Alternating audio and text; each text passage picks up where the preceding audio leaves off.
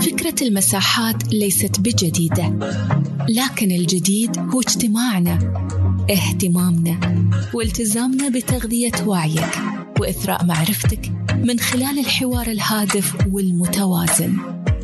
مادتنا الأساسية هي المعارف اللي قدمتها أعظم العقول في عالم القيادة وتطوير الذات والتواصل وجمعتها الكتب. رسالتنا هي إثراء عالم المساحات العربية بالفكر الراقي والنقد البناء. أما غايتنا فهي أن تتركنا في كل مرة وأنت بحال أفضل ومعرفة أعمق. حياكم في مساحة ابن رشد لقراءة الكتب.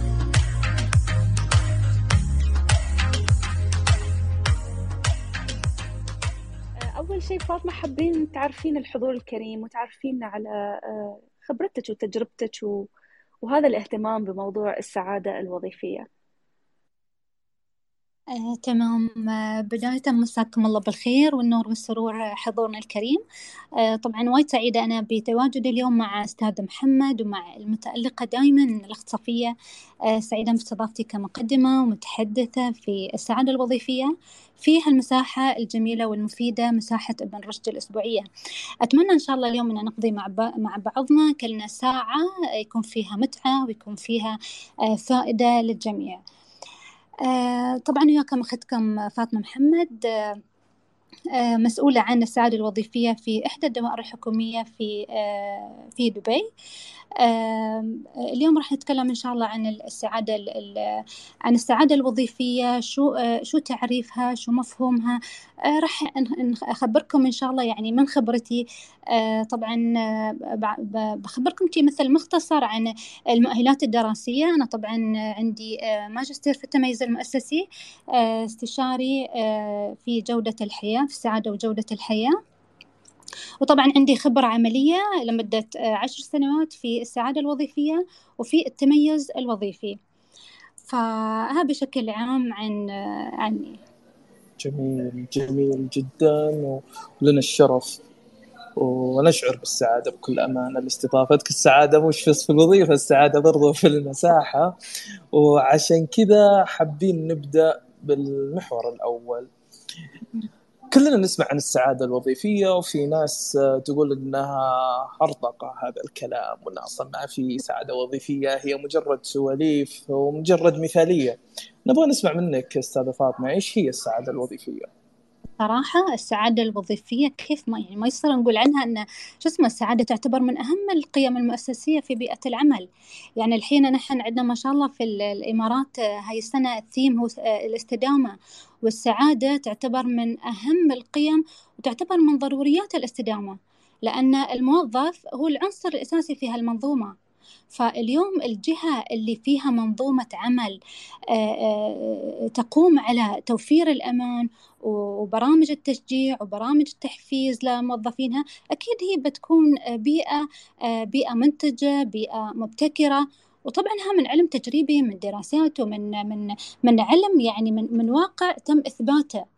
فاليوم إذا نحن بندور يعني إذا نحن دخلنا جوجل وكتبنا يعني إذا إذا بندخل في تعريف السعادة آه كتبنا جوجل مثلا سألنا جوجل مثلا إن شو تعريف السعادة راح نحصل يمكن أكثر عن 90 مليون جواب. يعني مثل اللي يدور على مثل ما يقولون إبرة في كو في آه، كومة قش. حتى في أمازون يعني لو دخلنا بنحصل آلاف الكتب عن ال- السعادة. فاليوم ال- الموظف اللي اللي يعني يشتغل أو إنه مثلا في عمل معين يداوم بس عشان يستلم الراتب أنا أعتبره صراحة هو يعني كأنه عبد للوظيفه فهو بس مجرد يحضر على الوقت ويغادر على الوقت بس ما يعني ما أتوقع إنه يكون إنسان سعيد لأنه يعني لا بيساهم في آه، آه، نمو مثلا نمو ال- ال- المؤسسة ولا بيساهم في مبادرات ولا بيقدم أفكار. إذا بعطيكم أنا من وجهة نظري إذا بقول تعريف عن آه، شامل أنا بالنسبة لي أشوفه تعريف شامل وعم- وعميق آه، قريته في كتاب اللي هو اسمه كتاب السعادة الحقيقية. آه، عرف مارتن سليغمان ت- السعادة الوظيفية أو خلينا نقول السعادة بشكل عام في في في في هالكتاب. طبعا هل, هل مارتن سليجمان هو يعتبر أستاذ في علم النفس. ومن أبرز خبراء الخبراء في مواضيع السعادة. فشو قال في السعادة كتعريف؟ قال إنها تتكون من ثلاث أجزاء. أنا بالنسبة لي أشوف التعريف شامل وعميق ونطاقه واسع. قال إن السعادة هي حضور قوي للعواطف الإيجابية. يعني أن الموظف يكون مقتنع وراضي في العمل راضي عن الواقع اللي اللي عن العمل اللي اللي يعمل فيه عن الجهة اللي يداوم فيها عنده شعور بالرضا مثلا عن عن ماضيه وعن المستقبل فعنده قناعة. ها الجزء الأول. إذا الجزء الثاني شعوره بالارتباط أنه يكون يحس أنه مرتبط في جهة عمله. آه متقبل العمل اللي اللي يعمل فيه الأنشطة اللي اللي يطبقها الممارسات اللي آه اللي يمشي عليها. الناس اللي يشتغل أو الموظفين اللي هو يداوم معاهم. يعني عنده قناعة حتى في ان الإنجاز اللي اللي يأديه أو اللي يحققه في بيئة عمله تتناسب مع أهدافه الخاصة وتتناسب بعد مع آه، طموحه الوظيفي. ها بالنسبة للجزئية الثانية. الجزئية الثالثة والمهمة وتعتبر أن هي يعني خلينا نقول أنه آه، آه، شيء وايد مهم المعنى. يعني الموظف اللي قدر إنه يعرف أو يحدد شو الشيء اللي يبغيه من هالعمل وقادر إنه يكتشف رسالته وشغفه في في الحياة أو في العمل أكيد راح يكون عنده إحساس كبير وعميق في المعنى بيقدر يقدم خدمة للبشرية بيقدر بيحس أن الحياة اللي يعيشها فعلا آه، آه، تستحق وجديرة بالاهتمام, ومستحقة للجهد اللي هو آه، يبذله. فالحضور القوي للعواطف الإيجابية الارتباط اللي هو يسمونه الانجيجمنت أو الولاء المؤسسي والمعنى. فمهم جدا الشغف اكتشاف الشغف الرسالة وسبب أو معنى وجوده في الحياة. هم بشكل عام يعني إذا بمفهومي أو بمنظوري أنا يعني إذا بعطي تعريف شامل وعميق للسعادة من وجهة نظري. طيب من وجهة نظر المؤسسة نفسها والقائمين على تحقيق هذا النوع من الرضا والإيجابية عند الموظف كيف المؤسسات تنظر للسعادة الوظيفية؟ وشو هي العناصر اللي هي تحددها حتى تقول إن هذه المؤسسة اليوم آه، تمثل بيئة صالحة وبالتالي سعيدة آه، بالنسبة للموظف. طبعا من وجهة نظر المؤسسة آه، تنظر للسعادة إن بالنسبة للموظف إن الموظف هو اللي اللي المفروض يكون عنده القرار الشخصي في إنه يكون إنسان سعيد ف في مجموعة معينة من المهارات اللي هي تعتبر مهارات إنه يقدر الموظف يكتسبها. طبعا المؤسسة تأهل الموظف وتدخله في مثلا آه، في إنه يتعلم مهارات معينة يتعلم آه، كيف إنه يقدر يتعامل آه، مع الحياة وكيف إنه يقدر يطلع على على أحدث الممارسات على يتعلم شو هي ادويه الادوات خلينا نقول تقنيات اللي بتساعده إنه يعيش آه، نمط حياة أو أسلوب حياة في العمل بحيث أنه يكون عنده القدرة آه، على أنه يقدر يتعافى يعني القدرة على التعافي والقدرة على التشافي من التجارب السيئة اللي ممكن تصير معاه في في عمله. آه وكيف أنه يقدر يتعامل مع مشاعره مع عواطفه المؤلمة اللي ممكن أنه يشعر فيها إذا مر في تجارب معينة في العمل. فإذا الشخص وصل لمرحلة إنه قدر قدر إنه يتحكم في طريقة تفكيره في مشاعره كيف إنه يقدر يكون القائد آه، في آه، خلينا نقول لحياته العملية. يمكن يوصل آه، أو خلينا نقول إنه بيقدر إنه يوصل للسعاده الوظيفية. وبالعكس ممكن يكون إنه مثلا موظف مندمج موظف عنده ولاء مؤسسي فالرضا الوظيفي هو يعتبر المستوى الأول من السعادة المؤسسية. فإذا مثلا الشخص أو الموظف إذا كان راضي عن وظيفته وراضي عن عمله آه بيكون إنه شخص سعيد بيكون شخص آه عنده الرضا الوظيفي. لكن ممكن يكون شخص مثلا سعيد محصل مثلا المؤسسة غطت احتياجاته الأساسية في العمل. محصل مثلا الموارد محصل مثلا الأمن الوظيفي والشخصي بيئة العمل الآمنة والصحية. والجهة موفرت له بيئة عمل سعيدة وقائمة على الاحترام. لكن ممكن أنه يكون أداء ضعيف. وانتاجيته وانت وانتاجيته آه، يمكن ما تكون آه، آه، مثلا مثل ما يكون يعني المتوقعة يمكن تكون أقل عن المتوقع فيكون أداء عادي. يمكن ما يساهم مثلا في كل الإمكانيات وكل الطاقات وكل اللي, اللي خلينا نقول القدرات اللي يمتلكها في إنه يساهم في تحقيق رؤيتها المؤسسة وإنه يحقق أهدافها. يمكن ما يحس في أهميته وفي أهمية العمل اللي يقدمه. ما يحس أن عمله له قيمة. فهالأمور كلها يمكن تأثر عليه أنه ما يقدر يمكن ما يوصل لمستوى خلينا نقول تقدير أو تحقيق الذات. لكن إذا وصل لمرحلة أنه يكون عنده شعور أن في رابطة قوية تجاه العمل يعني راضي عن وظيفته راضي عن المزايا المادية والمعنوية راضي عن علاقته مع زملائه ومع رؤساء في العمل ومع المرؤوسين وعنده يعني يؤدي أو خلينا نقول يحب العمل اللي هو يؤديه بيوصل لمستوى إنه يرتقي للتناغم الوظيفي. يعني بيكون في عنده حتى رقي في التعامل. آه، أداء بيكون عالي علاقاته مع زملائه بتكون علاقات صحية. آه، آه، لأنه بينه وبين نفسه مؤمن في أهمية العمل اللي يقدمه ومنغمس مع المؤسسة في تحقيق رؤيتها في تحقيق رسالتها. حلو. في تحقيق أهداف؟ يعني بالتالي المؤسسة تقيس آه، السعادة المؤسسية آه، عند موظفينها من خلال الاندماج آه، نسبة الولاء نسبة الرضا مستوى الإنتاجية. صح؟ النتائج النهائية السنوية للمؤسسة. خلال الاستبيانات اللي اللي اللي, اللي تسويها المؤسسة بتقدر تطلع أو خلينا نقول يكون عندها مقياس لمدى آه، رضا أو أو حتى اندماج الموظف. الحين نحن نتكلم في الاندماج الوظيفي. يعني تخطينا مستوى خلينا نقول اللي, هي السعادة الوظيفية والرضا الوظيفي. الحين المؤسسات تطمح أنه الموظف يكون عنده حس عالي في المسؤولية. آه، موظف يكون يبادر آه، يبدأ يومه بنشاط وحيوية يكون أكثر إنتاجية يعني يقدر أنه مثلا يبادر يقدم أفكار إبداعية يقدم مثلا يشوف شو هي المشاكل اللي تواجه في العمل وينظر للمشاكل آه، ب ب خلينا نقول يشوف الفرص آه، فرص التطويرية ويقدم حلول آه، ابتكارية. فبيكون مثلا إنه ساهم في تطوير عمله بشكل مستمر ساهم في تحقيق أهداف اللي هي بتكون مرتبطة مع أهداف المؤسسة. طبعا كل موظف بيكون عنده أهداف ذكية وهالأهداف الذكية هي مرتبطة مع الأهداف الاستراتيجية. فإذا الشخص حس في قيمة عرف كيف إنه يقدر يسوي ربط من بين اهدافه الوظيفية والأهداف المؤسسيه آه، بيحس في أهمية العمل اللي يقدمه.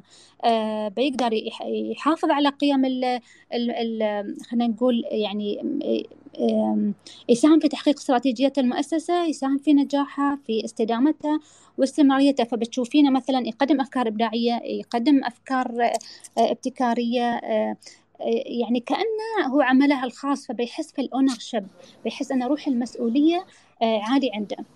جميل جميل جدا. تقريبا أغلب المؤشرات اللي تدل أن هالموظف مندمج وظيفيا مو بس سعيد لا عنده ولاء مؤسسي ومندمج في عمله. آه، فبتشوفه مثلا يداوم ساعات إضافية. يعني مثلا أنا أعرف جهة من الدوائر ما شاء الله يعني دوامهم يخلص سنتين ونص لين خمسة وست هم بعدهم موجودين لأن موفرين لهم ما شاء الله بيئة عمل صدق آمنة وصحية وترفيهية وعندهم سياسة الأوبن دور بوليسي فحتى ما بتعر ما بت ما بتقدر تميز من المدير من الموظف كلهم ياسين مع بعض.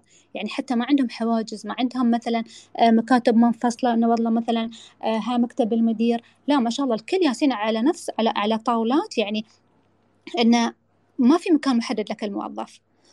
جميل ف... جميل جدا. جميل يعني جدا أستاذة فاطمة.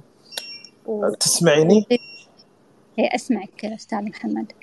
الله يطول عمرك. أه لو سمحتي لي بس أرحب مجددا باللي انضموا معنا مؤخرا وحاب أذكركم انه في آخر ربع ساعة من هذه المساحة سنتيح المايكات لكم لمشاركاتكم أو تساؤلاتكم. آه، طيب أستاذة فاطمة خليني أنا أروح شوية للجانب العملي بشكل أكبر. أنا الآن عندي مؤسسة أو عندي شركة أو مدير في قطاع حكومي. أبغى أطبق السعادة الوظيفية. أبي الموظفين يجون عندي مبسوطين. لكن هنالك تحديات.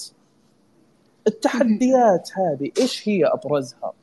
يعني لو إن في مثلا موظفين مش جايين يستجيبون معي مع الخطط اللي أنا حاطها لتحقيق السعادة الوظيفية هذه قد تكون أحد التحديات. إيش هي أبرز التحديات اللي تواجه المدير أو الأونر آه، أو صاحب المؤسسة؟ في تنفيذ أو تحقيق السعادة الوظيفية. آه، مثلا آه، من من أبرز العوائق اللي تواجه السعادة الوظيفية خلينا نبتدي على مستوى الموظف. الموظف إذا كان مثلا عنده نظرة دونية لنفسه هاي تعتبر من من أكثر المعوقات لأن الشخص اللي عنده مثلا معيقات ومو بعارف كيف يتعامل معاها ومو بعارف كيف يتخطاها راح يتم يش يعني يحس إنه آه، في نظرة دونية لنفسه خاصة إذا كان هو من الأشخاص اللي يستمد صورته من رؤية الآخرين. فمثلا ممكن يكون شخص مثلا عنده عنده مثلا قدرات وطاقات معينة وعنده إمكانيات بس ما يسوي. يعني مثلا المدير يقول له مثلا أو في العمل يطلبون من عنده إنه مثلا يسوي أشياء معينة يقول له أنا ما أقدر. ف آه، آه، مثلا إنه لو سألته مثلا ليش ما تبغى ليش ما تبغى تسوي عادي يقول لك والله مثلا أنا ما تصلح أنا مثلا قالوا لي إن أنا مثلا ما أصلح حق هالشغلة. آه، ولا تحاول تفكر في هالموضوع لأن أنت مثلا ما تنفع حق هالأمر. فهذا بالنسبة له سبب له معيق. فهالشخص ممكن يكون عنده داخله فوضى شخص غير مستقر آه، يحس بمثلا إنه بالخوف أو بالتهديد. هالأشخاص مفروض إن المدير أو خلينا نقول المدير المباشر يعرف كيف كيف يكتشف هالشخص آه، كيف يكتشف شخصيته آه، نمط تفكيره يشوف شو هي نقاط قوته يعزز له مثلا نقاط قوته آه، يعرف مثلا شو هي شو هي المواهب اللي يمتلكها شو هي مهاراته ويحطهم في يحطه في المكان المناسب لأن إذا كان الموظف مو في مكان المناسب صعب إنه يؤدي فمهم جدا كمدير أنه يكتشف نقاط التحسين يحط له مثلا آه، خطط تطويرية خطط تأهيلية يحدد له شو هي فرص التدريب اللي بتساعد انه يطور مهاراته لأن الموظف نحن الموظف الحين شو يبغي إذا إذا الموظف آه، قدر أنه يطور مهاراته هالشيء راح يرفع ثقافة آه، ثقته بنفسه والشخص اللي عنده ثقة بالنفس أكيد راح يكون عنده سعادة وظيفية. مهم جدا أن المدير يعرف شو قيم هالموظف شو اهتماماته؟ آه يساعده في وضع الأهداف ال ال الوظيفية الذكية لأن اللي يصير مرات أن الشخص يشتغل على أهداف آه على أهداف وظيفية ومو بقادر يسوي أو مثلا أنه يعرف شو هي صلة الربط أو اللينك مع الأهداف الاستراتيجية فيحس أن عمله مثلا ما له أهمية ما له قيمة آه، مبحث في أهمية العمل اللي يسويه. وها طبعا هني يكون دور المدير كيف أنه يوضح حق حق الموظف مثلا شو هي الأهداف الوظيفية اللي هو بيشتغل عليها طول السنة؟ ويكون في متابعة دورية يكون في آه، تواصل فعال وتواصل دوري منتظم بحيث إنه يسمع له آه، يعطيه مساحة إنه يعبر عن رأيه مثلا يقدم مثلا اقتراحات معينة. يعني يكون في two-way communication هالشيء وايد مهم. من من الأمور اللي تعتبر آه، بعد مهمة في آه، في السعادة الوظيفية التمكين والتفويض. بحيث أنه يكون في ثقة متبادلة. آه، المدير أنه مثلا يعطي صلاحيات للموظف ويعطيه الامباورمنت أنه يقدر يمارس مهامه. هالشيء يرفع من روح المسؤولية عنده. هاي تعتبر بعد نقطة مهمة تقييم الأداء العاد إنه يكون في أداء يعني آه، آه، يكون في تقييم.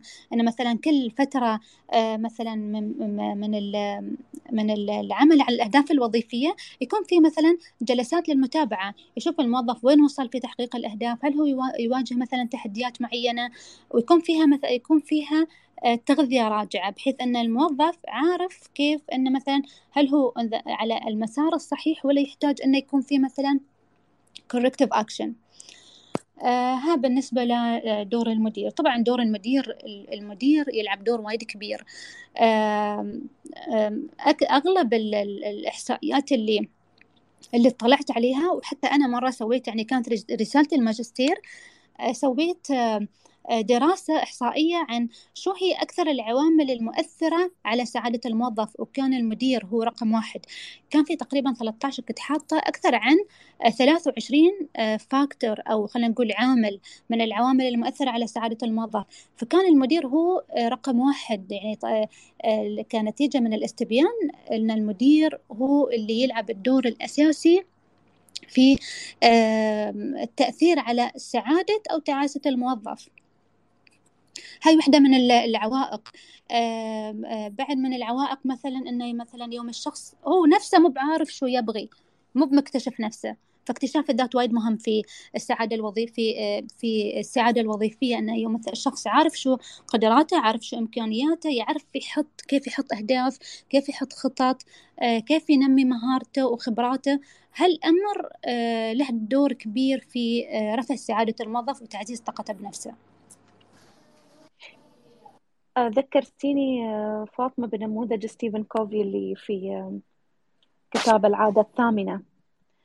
آه، فعشان الإنسان فعليا كموظف كفرد آه، يكون إنسان متكامل ويحقق إمباكت وأثر آه، تتداخل يعني لو نتخيلها مثل دوائر متداخلة. التالنت المهارة اللي يمتلكها الشخص الشغف صوت الضمير الخصائص اللي تميز هذا الشخص وتميز شخصيته عن الآخر والاحتياج. شو هو النيد أو الحاجة اللي هو قاعد يلبيها لنفسه وللآخرين من خلال آه هذا النموذج؟ آه وموضوع التحديات ركزتي عليه أيضا في آه سلفة المدير. آه دائما أسأل عن القيادة فعليا يعني. إذا القيادة آه غير ناجحة وأصلا غير مستوعبة لفلسفة السعادة الوظيفية وما تعتبرها حجر زاوية بالتالي هذا الشيء يأثر على المؤسسة ككل ويأثر على الموظفين. آه، حتى في آه، مثل نوع من الاستقالات تصير أو جمود عند الموظفين آه، يحصل. بطالة مقنعة. كنا نسمع هذا المفهوم بشكل كبير جدا في فترة من الفترات. فخلنا نركز على شق القيادة كذلك.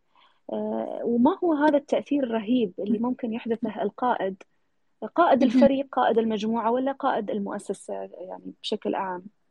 آه فعلا صفية القيادة تلعب دور وايد كبير في السعادة المؤسسية خلينا نقول. آه لأن إذا إذا بنشوف الهيكل التنظيمي لأي جهة أو لأي مؤسسة تعتبر القيادة هي المستوى الأول. في الهرم. دور القيادة وبعدها هي دور المدير المانجمنت اللي هي الإدارة أو خلينا نقول المدير المباشر. فرأس الهرم هم القيادة. فوايد مهم موضوع دور القائد إنه يكون مثلا آه، من اهم من أهم الأدوار اللي ممكن يمارسها القائد هي التواصل سياسة الباب المفتوح. آه، بعد نقطة الرؤية أو خلينا نقول رؤية المؤسسة. هل المؤسسة أو هالجهه وين رايحة؟ شو هي رؤيتها المستقبلية؟ شو هي استراتيجيتها؟ فمهم للقائد إنه يكون عنده رؤية ويسوي مثل خلينا نقول كاسكيدنج للمستوى المستوى المدراء أو خلينا نقول يعني على المستوى الإداري. للمدراء وللموظفين الإشرافيين يكون لهم مثلا مثل قدوة يكون لها دور يكون لها تأثير لأن إذا هو ما أعطى أهمية للسعادة المؤسسية وخاصة أن السعادة المؤسسية مثل ما قلنا من شوية هي تعتبر من أهم القيم في المؤسسة. يعني المؤسسة أو الجهة آه، الجهات اليوم آه، تبني استراتيجيتها وتبني رؤيتها آه، على مجموعة من القيم. والسعادة هي تعتبر واحدة من القيم اللي تنبني عليها الخطط الاستراتيجية. آه، إذا كان مثلا القائد من النوع اللي يوفر أو يهيئ بيئة عمل آه، إيجابية لموظفينه يقدر مثلا المبدعين والمبتكرين آه، يشارك في الفعاليات والأنشطة اللي تصير على مستوى المستوى خلينا نقول المستوى المؤسسة هالشيء وايد له دور كبير في السعادة المؤسسية. جميل جدا. أستاذة فاطمة أنت ذكرتي سعادة وظيفية وسعادة مؤسسية. نقدر نعرف وش الفرق ما بينهم؟ آه السعادة الوظيفية آه السعادة الوظيفية هي قلنا إن كل الأشياء اللي ب... اللي بتوفرها المؤسسة للموظف. يعني بتوفر له بيئة عمل إيجابية بتوفر له أمن وظيفي صحة وسلامة مهنية بيكون مثلا عندهم نظام الحوكمة فيها أنظمة فيها سياسات فيها برامج وإجراءات توفر للموظف الأمور اللي تسهل وتيسر عليه إجراءات العمل. آه، يكون فيها مثلا آه، أنظمة مثل نظام تعويضات نظام مكافئات نظام الدوام المرن. هذا الدور اللي توفره المؤسسة. فإذا آه، إذا المؤسسة وفر وفرت هالبيئة والقيادة سوت الدور المطلوب منها من التواصل مثل ما قلنا وسياسة الباب المفتوح ووضحت الرؤية المستقبلية وكانت مثال للقدوة والمدير مثل ما قلنا سوى الأشياء. فهي مثل منظومة متكاملة كل حد له دور بس الدور الأساسي يبدأ من الموظف. لأن ممكن يكون مثلا الموظف محصل كل هالأمور بس هو داخله مو مو براضي ومو بمقتنع من نفسه ونظرته دونية لنفسه. آه، حتى لو توفرت كل هالأمور هو راح يتم إنسان غير سعيد. فالسعادة الوظيفية هي بتكون على المستوى آه، المستوى الشخصي. آه، القناعة الذاتية للموظف رضاه عن عمله. أما إذا هذا مستوى السعادة الوظيفية. لكن إذا كان في سعادة وظيفية وكان الموظف مندمج في عمله ويؤدي عمله بشغف ويؤدي رسالته ويحس إنه العمل اللي يقدمه اللي اللي اللي يعني العمل اللي اللي يسويه ويخدم فيه المؤسسة ويخدم فيه البشرية له قيمة كبيرة ويكون هو منغمس ومستمتع في الشيء اللي يسويه يعني يوصل لمستوى الاندماج الوظيفي. فالسعادة الوظيفية والاندماج الوظيفي آه، يحققون السعادة المؤسسية. يعني خلينا نقول السعادة المؤسسية مثل كأنها المظلة وتحتها الاندماج الوظيفي والسعادة الوظيفية. طيب الآن في كثير من الأشخاص يعني ممكن ما يعرفون مفاتيح الوصول لهاي الإجابات آه، اللي اللي ممكن تجاوب على سؤال آه، شو الغاية شو الهدف ليش أنا موجود في هالمكان شو تأثير شغلي على محيطي وعلى مؤسستي وعلى مجتمعي. طيب حلقة الوصل اللي يمثلها القائد قائد الفريق قائد المجموعة مدير المباشر من خلال أدوات مثل ال coaching مثل ال mentorship مثل ال... يعني هل أهم أداتين أصلا يعني في أي مؤسسة المفروض؟ فلو تكلمينا عن هالموضوع كحلقة وصل وكدور القائد اليوم أنه يستكشف هذه النقاط عند الموظف ويساعد على التفكير بطريقة أفضل وطريقة صحيحة. طبعا هي يعتبر يعني مثل من النماذج المحفزة لتحقيق السعادة الوظيفية. اليوم الجهات والمؤسسات اللي فعلا تهتم في موضوع السعادة الوظيفية والسعادة المؤسسية تخلق بيئة عمل. يعني توفر حق موظفينها المنتور مثل ما قلتي صفية الكوتش اللي يساعدهم على أنهم يحطون خطط تطويرية ويساعدهم في تحقيق أهدافهم في جميع جميع المجالات حتى في المجالات خلينا نقول في جميع مجالات الحياة سواء كانت المهنية الأسرية الاجتماعية.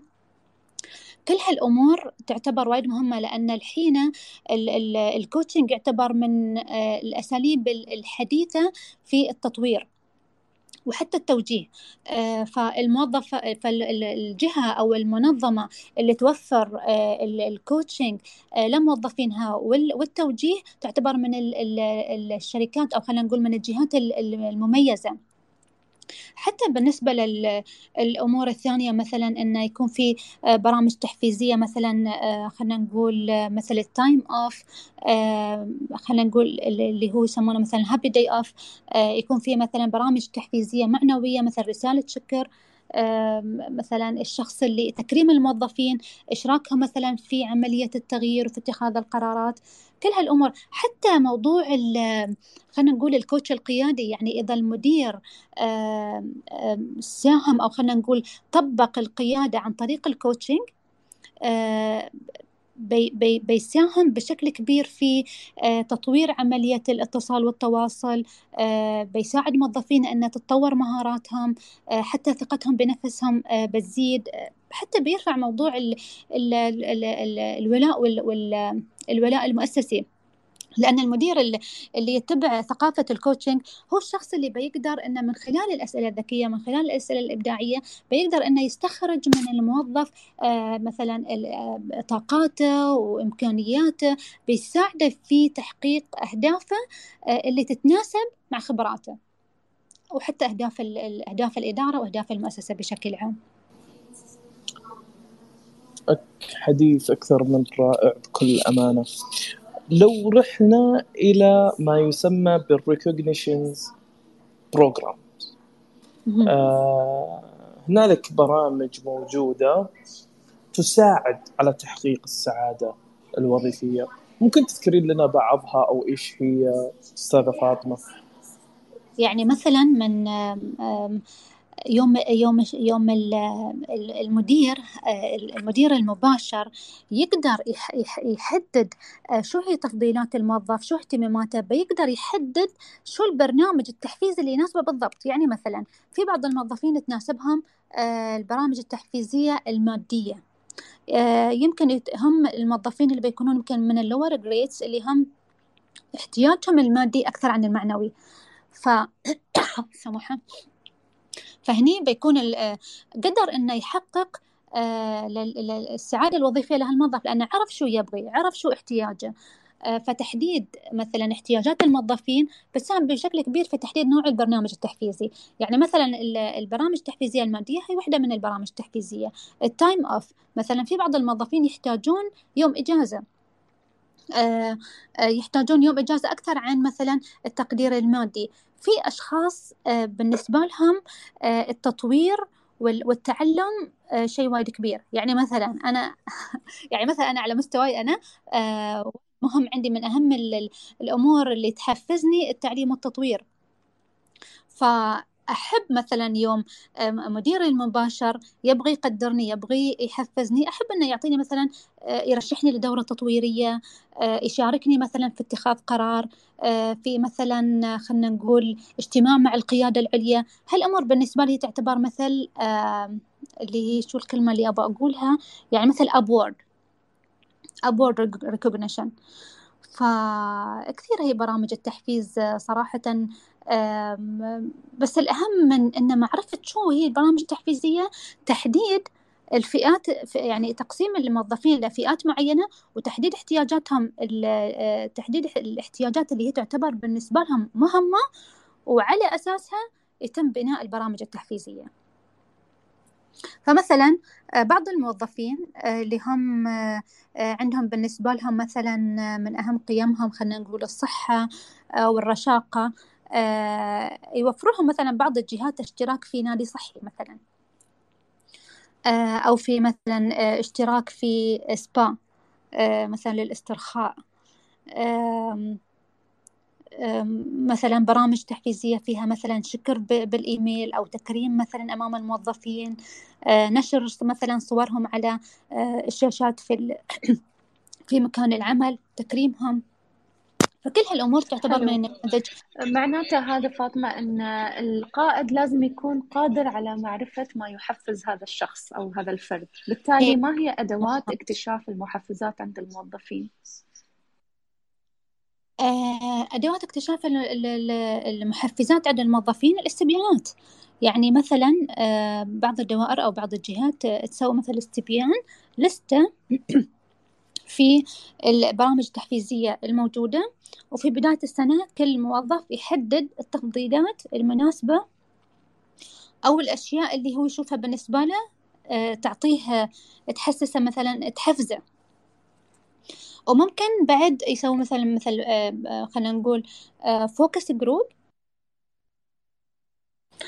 focus group أو مثلا أخذ مقترحات من الموظفين مثلا شو الأشياء اللي تحفزهم شو الأشياء اللي تسعدهم وضمها مع البرامج التحفيزية. فهي الاستبيانات وتطلع الرأي. جميل جدا. طيب ال... في نموذج ممكن يكون متكامل أستاذة فاطمة؟ أه. نموذج ممكن أحد ياخذه و... ويطبقه؟ أه صراحة كل جهة عندها النموذج الخاص فيها. في نماذج مثلا أنا صراحة يعني اطلعت على بعض الكتب في مثلا قالوب آه، يطرحون بعض النماذج اللي هي برامج تحفيزية للموظفين. بس يعني كنموذج معين يعني أقدر أشاركه وياكم صراحة الحين ما يحضرني نموذج معين. بس مثل ما قلنا أن كل شركة عندها النماذج الخاصة فيها يعني.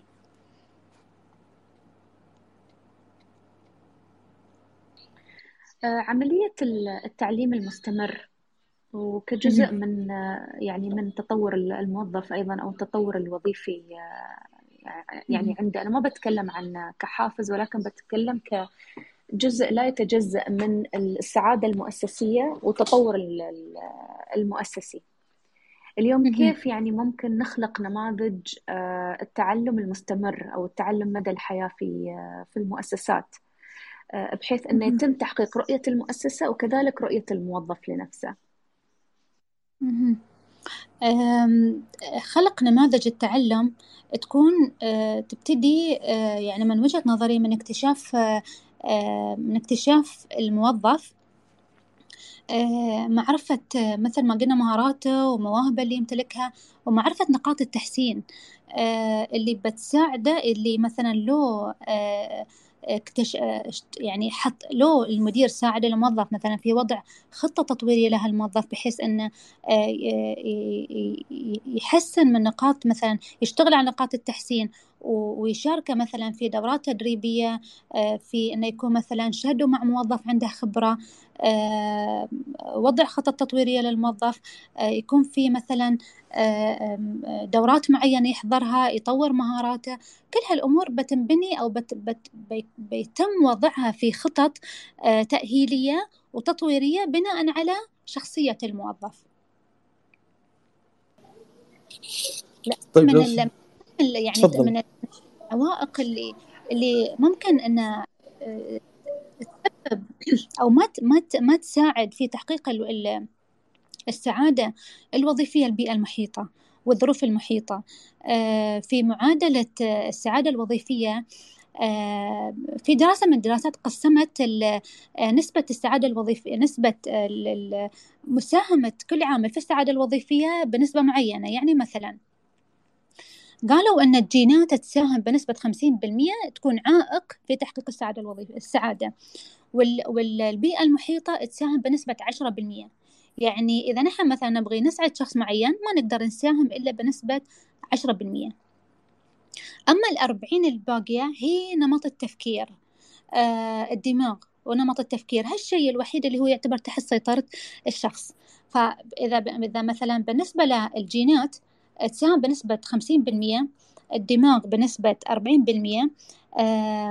نحن نعرف أن مثلا أجدادنا مرت عليهم مثلا حياة صعبة آه، مرت عليهم تهديدات معينة يمكن عاشوا حروب عاشوا في في مرت عليهم كوارث معينة عاشوا في بيئة قاسية.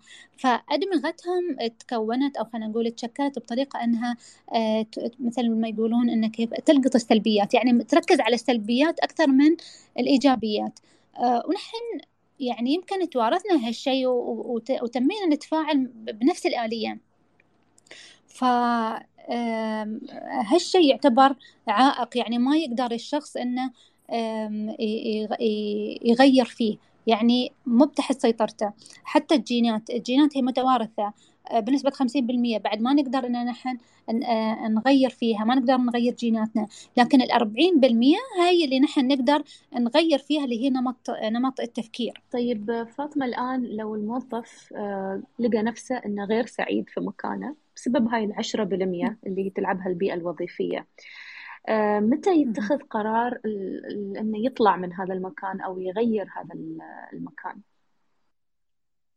إذا الموظف آه، كان يعني مطور من نفسه وعارف نفسه وعارف شو يبغي عارف شو دوره وشو رسالته في الحياة وعارف أهدافه وعارف شو نقاط قوته وحاول إنه يتواصل. حاول إنه يوصل رسالته أو يوصل مثلا ما حصل support أو خلينا نقول ما بنقول دعم يمكن ما في قناة للحوار ال two way communication بينه وبين الإدارة أو القيادة وكانت عنده محاولات مستمرة في أنه يتأقلم مع البيئة وينظر للأمور آه، بوجهة نظر سلبية ويشوف الخير في الأمور. إذا وصل لمرحلة أن هالبيئة معيقة يعني كثر ما هو آه، يحاول ويشتغل على نفسه البيئة تحبطه خاصة إذا كان الدور يمكن القيادي ولا الإداري آه، لأنه يلعب دور وايد كبير وكان له تأثير كبير على الموظف والموظف عارف نفسه وعارف أنه حاول في اللي يقدر عليه وما خلاص ما تم عنده ولا آه، يعني ولا مجال للمحاولة خلاص أنا هني أنا أشوف أن الموظف يتخذ قرار أنه يطلع. إذا كانت البيئة معيقة بشكل كبير وحاول أنه يتحدى أو يعني يتغلب على على على هالعوائق. والبيئة ما ساعدت أنا أشوف أنه يشوف أنه ينتقل للبيئة اللي تناسبه أكثر حديث رائع. آه، قبل أن نرجع إلى آخر محور إحنا وصلنا تقريبا آه، إلى 45 دقيقة الآن تبقى 15 دقيقة. فاللي حابب يطلب المايك ويشارك معنا بإضافة أو استفسار أو سؤال فليتفضل. وبكل أمانة المدرب أحمد الأحمد. دائما ما شاء الله يدخل عند المساحة بس ما قد سمعت صوتك يعني. فودي أسمع صوتك بمداخلة. أيضا الأستاذ صالح بن ثاني الأخت نجود نورة أم فهد. كلكم مكانكم ومحلكم آه طيب الأستاذة فاطمة كيف بما أن أنت تشتغلين في هذا المجال كيف شايفة الوعي وتقبل الناس لفكرة السعادة الوظيفية يعني هل هل تشوفين انه في تقبل؟ هل تشوفين انه في تفاؤل؟ هل تشوفين في طموح؟ ولا لسه الموضوع في بداياته والناس مش منسجمة كثير معه؟ من تجربتك وش اللي تشوفين؟ آه لا صراحة نحن مثل ما قلنا نحن يعني في في في دولة آه تقدر ال ال تعطي أهمية كبيرة للسعادة الوظيفية. الحين مثل ما قلنا نحن تخطينا مرحلة أن السعادة الوظيفية لأن نحن محصلين ما شاء الله عندنا في يعني في في دولة توفر بيئة العمل الآمنة وقيادة حكيمة عندنا مثلا عندنا لهم دور وايد كبير عندنا مثلا سياسة الأوبن دور بوليسي كل هالأمور موجودة.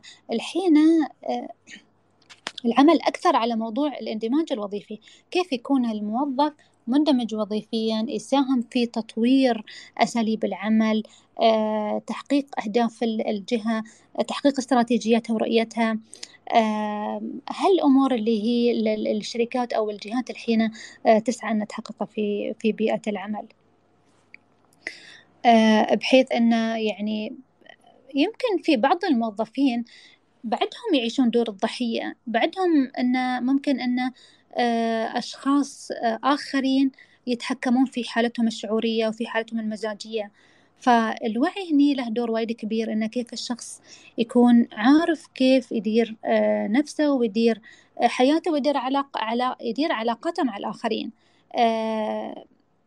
إنه يقدر يتحكم في نمط تفكيره يقدر كيف إنه مثلا يشوف الخير في في كل جانب آه، كيف إنه يقدر يحدد شو هي نوع المشاعر أو نوع العواطف اللي يمر فيها وكيف إنه يقدر يتعامل معاها وكيف إنه يطلع نفسه من الأزمة اللي يمر فيها. في حال إنه مثلا تعرض لموضوع لموقف معين في العمل فالو شخص آه، يكون هو آه، المسؤول.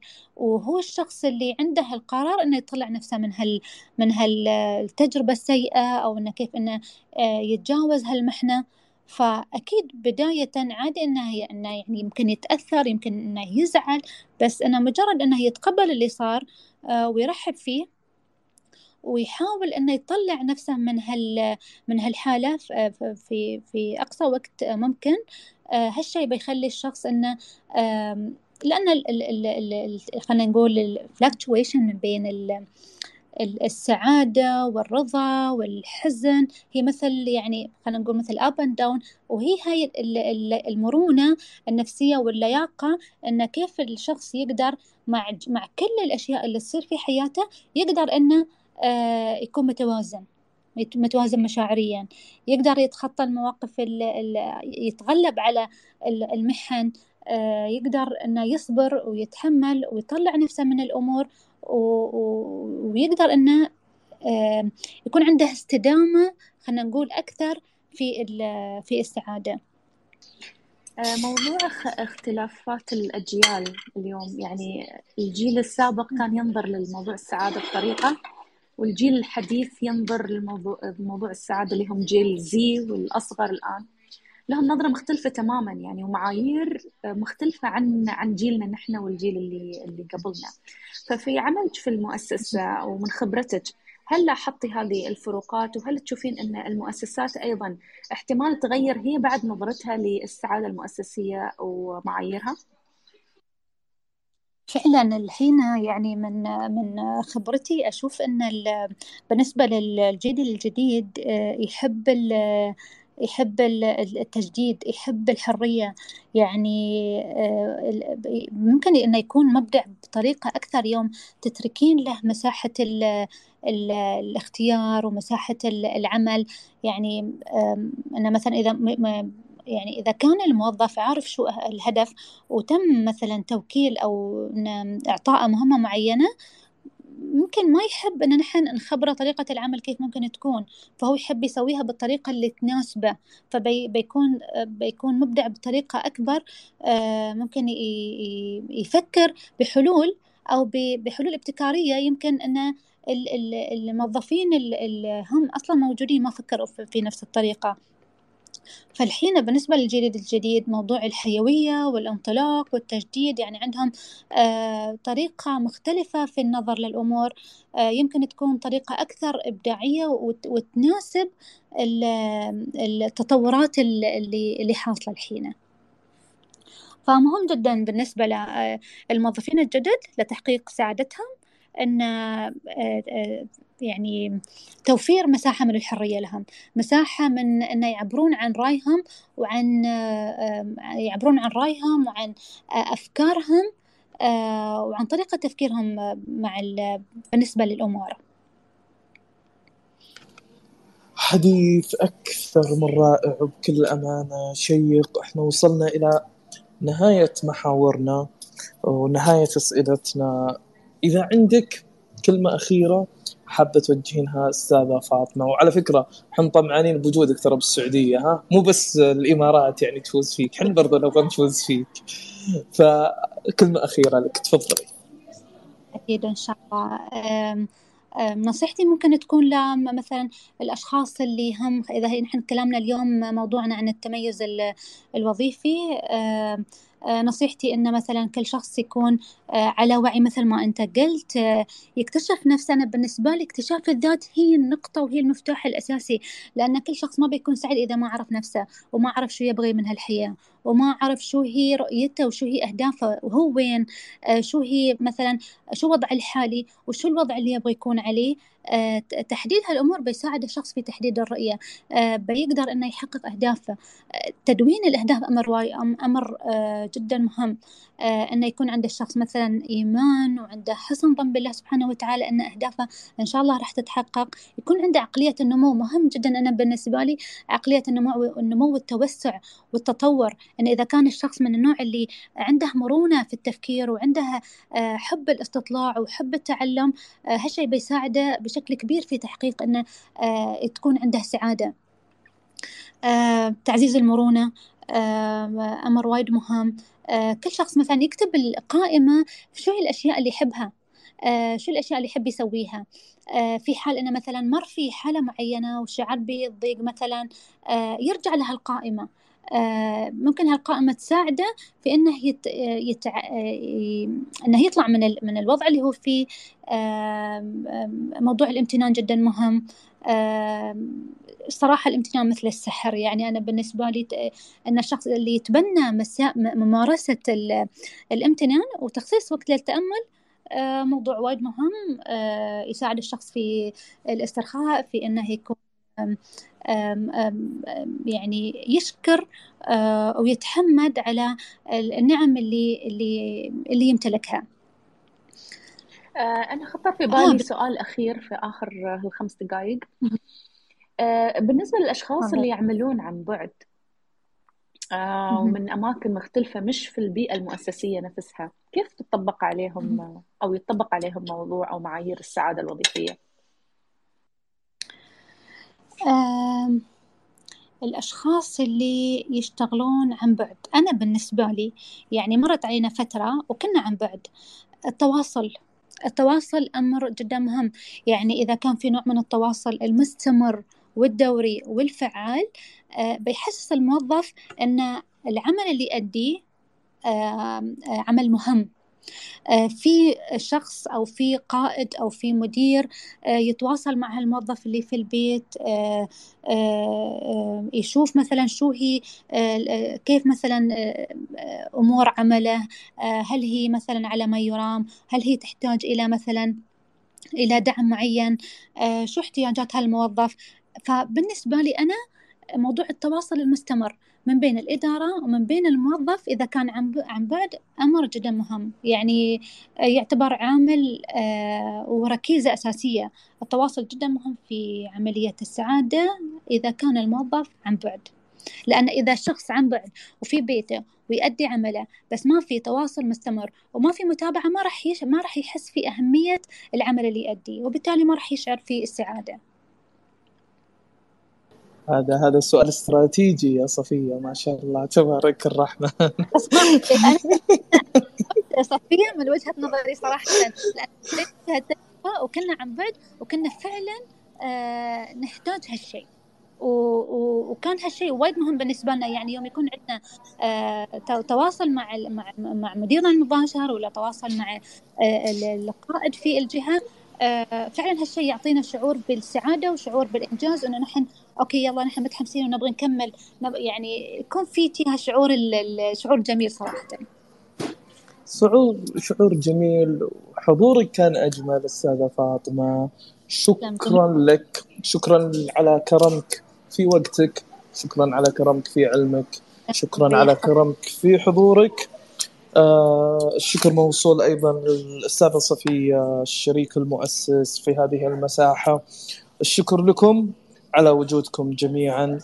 إلى اللقاء يوم الأربعاء القادم مع ضيف جديد إن شاء الله ومحاور جديدة وثقافة جديدة وعمل جديد بإذن الله تعالى. شكرا لكم. طاب مساءكم بكل خير.